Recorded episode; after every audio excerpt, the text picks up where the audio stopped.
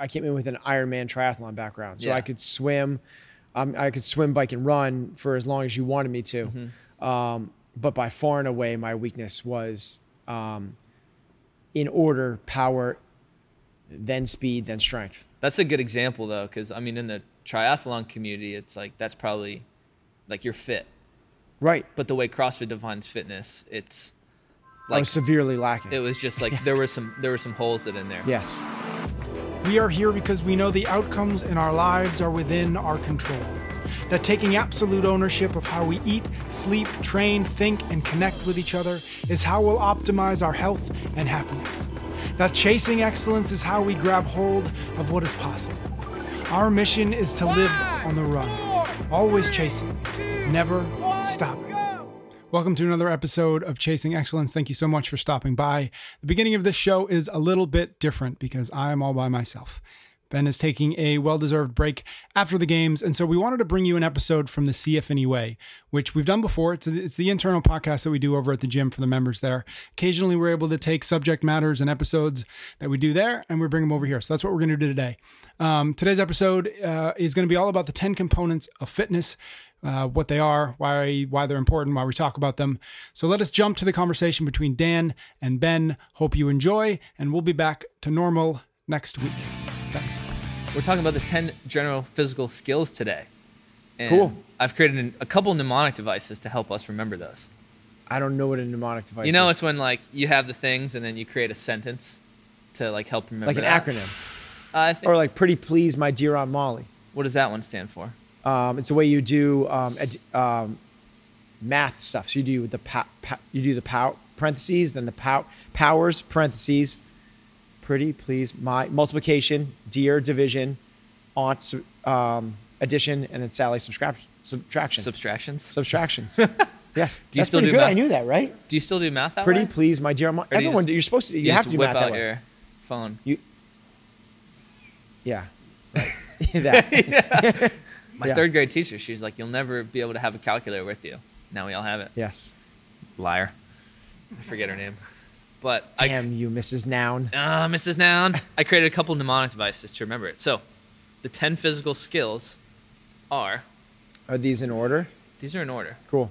We got endurance, stamina, strength, flexibility, power, speed, coordination, agility, balance, and accuracy.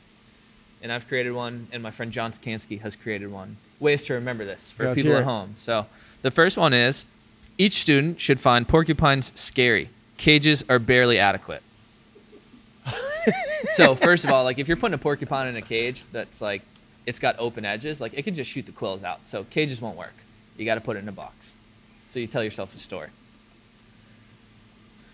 Each student should find ah, porcupines Oh, forgot the big scary. Cages are barely adequate.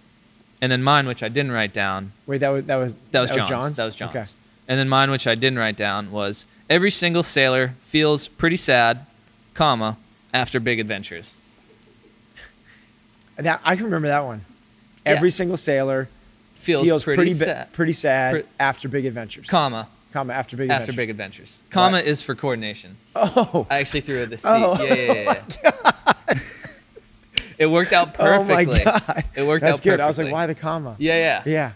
So we went over the 10 physical skills and a couple ways to remember them, but the 10 physical skills are, they're not unique and they're individual right to CrossFit, but when we kind of put them together, they say a lot about our program and what we do. They say a, yes, absolutely. Um, they're one of the defining characteristics of what how you can explain CrossFit. Mm-hmm. But I think more importantly, um, they're the ten physiological adaptations that take place from practice and training and Yeah. are present in most sports. Correct. And um, there's some different ways. You said like practice and training. So Mhm. there's a couple that we get better at through training, and there's Yep. a couple that we get better at through practice. Yes. And there's some we get better at both. yes. And Good. as- yeah, right. Yeah. Right. And um, as far as like the practice ones, what are those? And like what goes what goes into practice versus Yeah, training? What is maybe before we do that is like, Yeah. what's the? Because people hear that and they go, "What the hell is the difference between practice and training?" Yeah, Like, yeah. When I come to the gym, What I don't. Even, yeah. I don't even know what I'm doing. I thought I was doing. I didn't know there was a difference between Mhm. the two. So practice is developed through focused um, light, feedback, thoughtful, low intensity, dot dot dot. Right. So let's take an example of. So first, now let me give you kind of like the the the ones that get improved through practice. Correct. So um, they are the balance, accuracy, coordination, coordination, and agility. So it's the bottom four. Yep. Um, those are ones that are very skill dependent. So let's say you want to get better at double unders, and people, what most people do when they want to get better at double unders is, if you listen to other coaches or other athletes, they'll say, well, double unders are always done in a workout. You're never going to see this event by itself that's like 100 double unders for time. Mm-hmm. So what you need to do is you need to get good at double unders when you're fatigued. So right when you finish a workout, grab your jump rope and try and do as many double unders as you can in two minutes. Mm-hmm. That's the wrong approach. Because what you're doing there is you're in a pre fatigue state. You're not going to be practicing that movement. You're going to be training it. So let's talk about training is. And Yeah, we'll yeah. come back to this. Training is with heavier loads, higher heart rates, higher intensity. It's generally what we associate with what we do when we do CrossFit training but you certain aspects only get better through through practice and that is the skill development mm-hmm. if it is an accuracy if it is a balance a coordination or agility issue you're not going to get better at that through training it as much as you are through practicing it. So if you want to get better at double unders i don't think that you're not good at double unders because you're not fit enough Correct. right? If people can run a seven minute mile or even an eight minute mile they probably have the fitness to do 20 30 40 even 60 or 100 mm-hmm.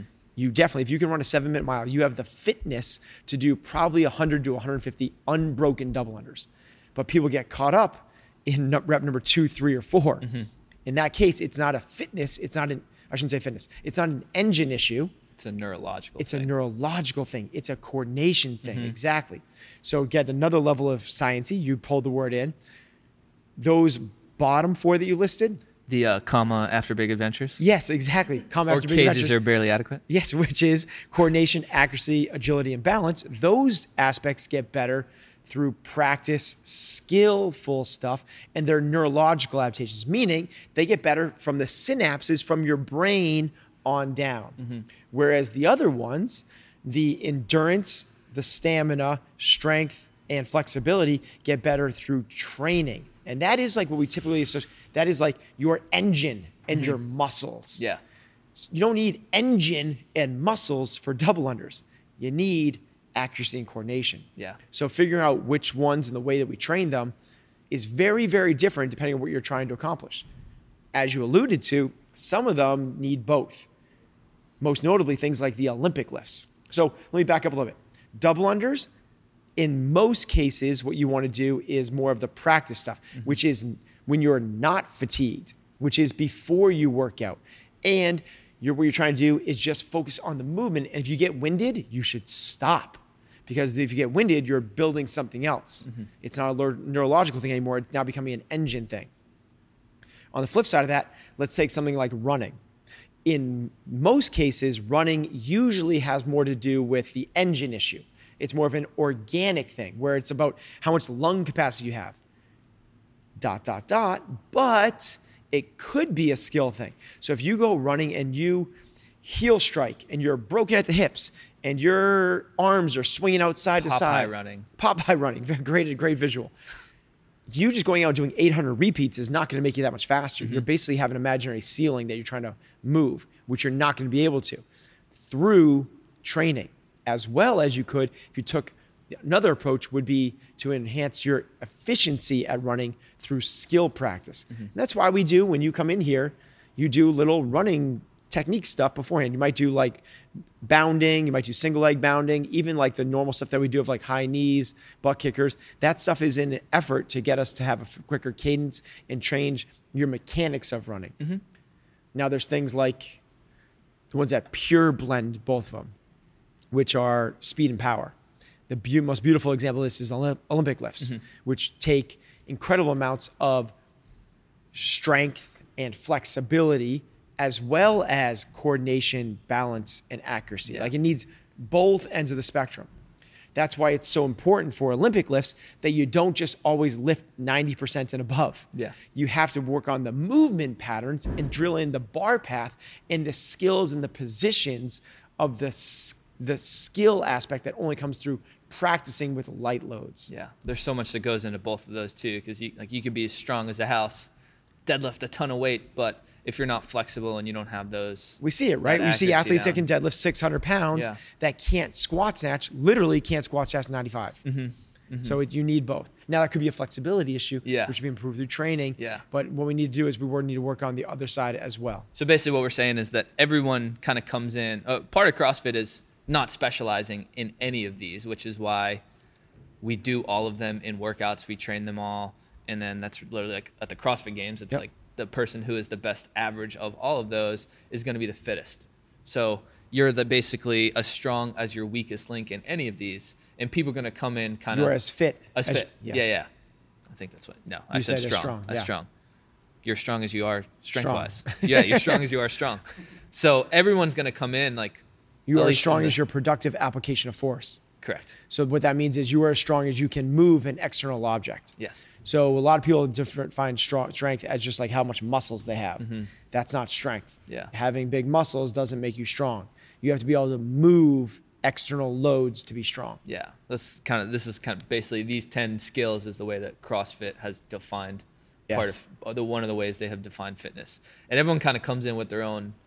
They've specialized in a certain sport Mm-hmm. for whatever how long their life has been, and everyone kind of comes in with some strengths and some weaknesses. What was your What was your strength when you came in? What was your Endurance. weakness? Endurance. For sure. I came in with an Ironman triathlon background. So Yeah. I could swim. Um, I could swim, bike, and run for as long as you wanted me to. Mm-hmm. Um, but by far and away, my weakness was um, in order power, then speed, then strength. That's a good example though, because I mean, in the triathlon community, it's like that's probably like you're fit, Right. but the way CrossFit defines fitness, it's like I was severely lacking. it was just like there were some there were some holes that in there. yes. And there's a I mean there's a lot of cool examples on all ends of the spectrum, right? You have you have the marathon runners who if they tried to lift a 225 barbell, they'd probably like snap in half. Mm-hmm. Or you have the really strong guys who have trouble with running. But then you also see people coming in with like more of a gymnastics background and they're pretty good on like the neurological side of things and pick up stuff fairly quickly, but might have like the engine issue. So Yes, absolutely. It's like everyone's coming in with their own specialty Yep. and different things to work on. What what sports do you think would be obviously CrossFit encompasses all 10 of those. Yeah. What other sports could you name that encompass a lot of them? So it was funny. Kind of like the first time I ever saw CrossFit was I was uh, I was like playing baseball in this like indoor facility, but there was like a little gym off to the side, and there was a bunch of rugby players working out. Mm. And I think rugby is probably like Yes. rugby's probably one of those. They're like huge, strong dudes. Yeah, so they go through it have- really quickly, right? Yeah. Do they need endurance? Yeah, Yeah, they play far. two they play two nonstop 40 minute halves. I would call that endurance. Mm-hmm. Yeah. Do they need strength? Oh yeah. Obviously, Big right? dudes. Do they need um we can go a little bit quicker, right? But then Mm-hmm. you think about like we don't have to go through the whole list, but you just kind of check all those things off. They need and- the accuracy. They're like throwing and kicking too. for sure. It's- I mean, there's a huge component of Yeah. yeah, absolutely. That's a Um, great example of it. yeah, rugby's the first one to come to mind. Um, I think that's that's my answer. Rugby might be one of the, the best answers to that. CrossFit might translate to rugby better than it does to almost any other sport. Yeah. Um, some other ones that pop into mind would be um, like um, MMA, UFC fighting, Um, hockey. Um, even though it is 40 to like minute long shifts, they do essentially 20 of them a game. Yeah. That's a lot of Yeah. endurance, and certainly they need balance, accuracy, coordination, strength, and all the other things. Um, some interesting ones to think about is things like um, sports that people generally consider what the fittest athletes in the world do, like triathletes. So, of the 10 components of fitness, I was one of them. So, let's pick on me. Um, of those, what, how many of the 10 components does a triathlete need?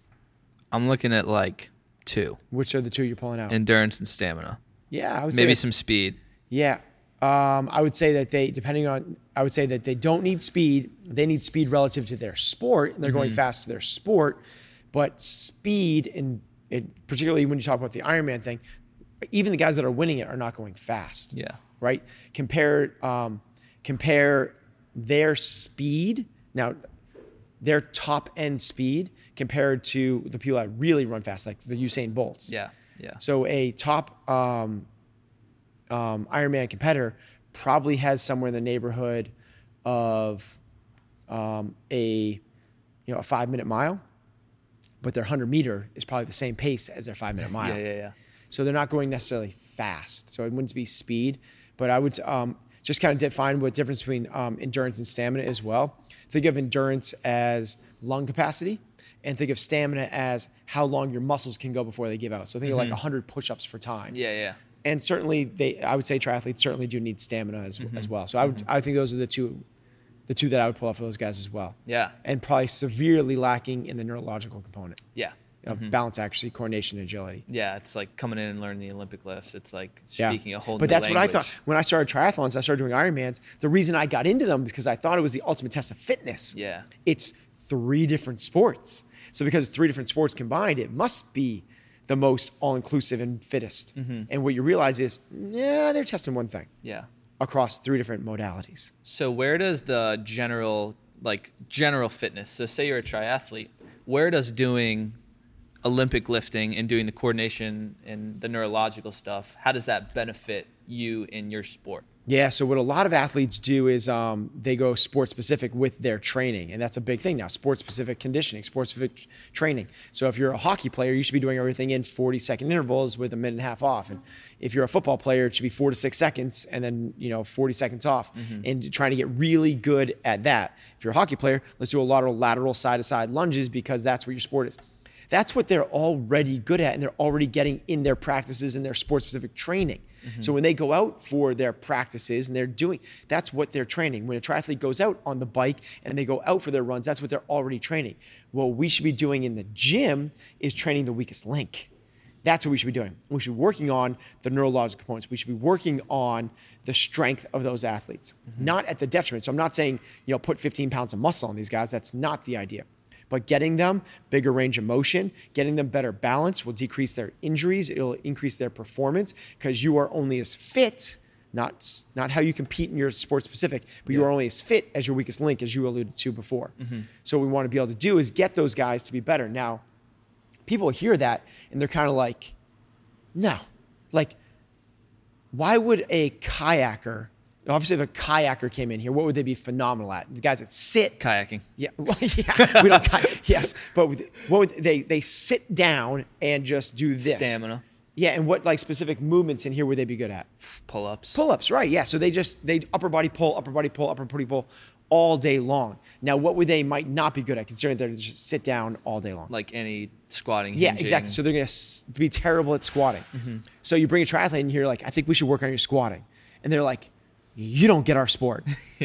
and your response to that is, you know, in a very tactful way, is you don't understand how you're going to get. Be- You've topped out. You bring an Olympic kayaker in here. They've essentially topped out their capacity for what they're doing.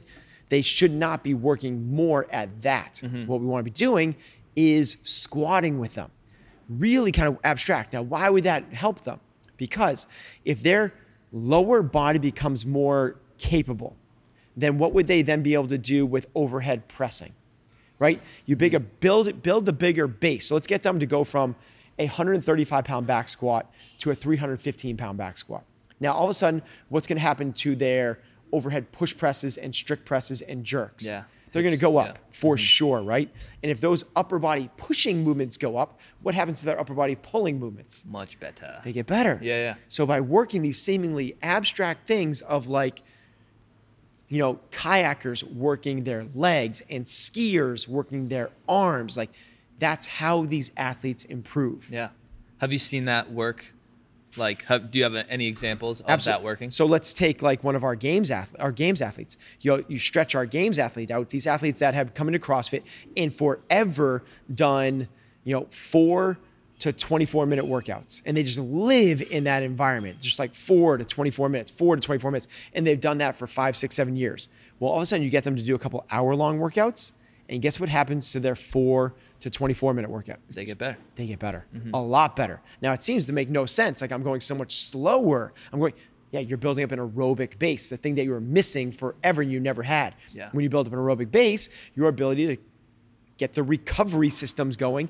Your aerobic system is 85. I'm not. I'm going to butcher the the major the, the majority of your recovery comes through the aerobic system. Mm-hmm. In CrossFit, we don't train the aerobic system. We train the glycolytic. So you start to work with these athletes, stretch them out a little bit. All of a sudden, their sport specific gets better by training the thing that they were weakest at. Yeah.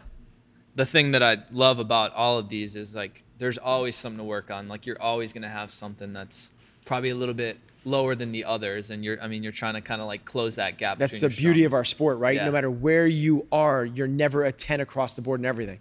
Now, even if you are Mat Fraser, right, who might win, you know, nine out of the 13 events of the CrossFit Games, there's still inside of those events that he's not topped out and he's not the best in the best, even in our sport. Mm-hmm. And then you take him out of our sport, and what's Mat's back squat relative to the the strongman? Yeah, yeah, it's 50%. percent Mm-hmm. What's Mat's um, pull-ups relative to the best pull-up guys in the world? It's like nine percent, right? Like Mat could probably do close to 100 pull-ups unbroken. Well, I think the unbroken, the number of pull-ups done in, I'm gonna mess it up, but it's like in the hundreds of unbroken pull-ups. Strict? No, uh, I believe so. Yes. Really? Yeah, Oh it's gosh. insane. It's these little guys that just like that's what Yeah. they do. Ninja warriors Yeah, that yeah. just. So it's like we're. But that's their specialty. Yeah, right. But that's their specialty. But none of us are near our capacity. And what you just do is you constantly find where can you make improvements, and Mm-hmm. it's everywhere across the board. Even the strengths that are the strengths that are the strengths inside our sport, as I was alluding to, are not your strengths when you get pulled outside of our sport. Yeah, yeah, super cool. Always like keeps you striving for it. I remember when I first got here, I was super strong, and I did a couple classes with you that were more endurance workouts, and you smoked me for like two months, and I was like, I'm not lifting a barbell. For two months. yeah. And, and then and then you stopped smoking me. I started kicking your ass.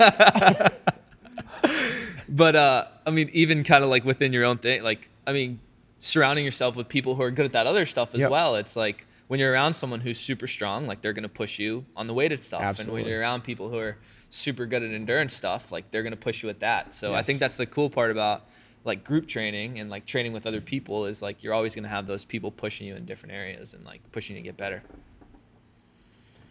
expose your weaknesses, identify them, root the cause. Is it a organic issue? Is it a neurological issue? If it's an organic issue, train it. Work really hard, sweat, lift heavy weights.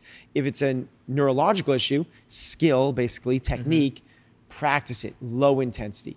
Make friends with your weaknesses and then beat them to death.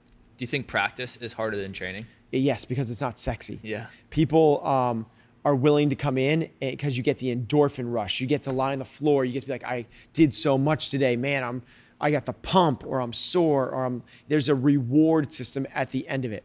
Practice, there isn't any of that. It's boring. It's monotonous.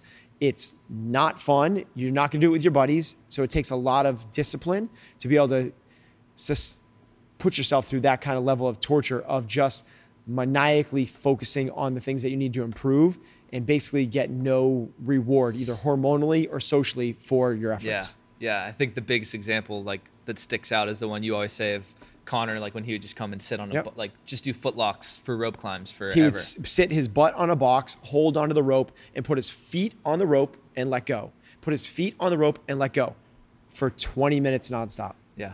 Yeah, Now, no one's like coming over and be like, dude, nice job on those foot locks. You don't get to post that to social Yeah, yeah, media yeah. and you don't get any sort of like, you know, adrenaline or endorphin response that you Yeah. would from like going out and running a 5K as fast as you can. Mm-hmm. yeah. But you kind of know like you've put in that work with the practice stuff, so when it comes up, Yeah, except it might, except, it, yeah. except it might not get better for a long time. Yeah. That's what happens. People are like, all right, I'm putting in the work, putting in the work, and it doesn't get better. And then you're like, ah, screw this. I'm going back to back squatting. It's so much more fun and Yeah. rewarding. yeah, it's like sticking to it even when you don't see the immediate results. Yes, that's the trick for the practice part. yeah. I think one of the cool things It's yeah. growing a bamboo forest. Oh, I love that. Yes. So like you grow a bamboo forest, right? And what you do is you plant the seeds and you diligently tend to the soil and water it consistently for five years without any growth. Nothing comes through the ground. Mm-hmm. But if you continually do it, knowing that you just have trust in the process that I'm doing the right thing, watering, tending to it, watering, tending to it. And if you get kind of bored, like, where is it? And you stop, it dies.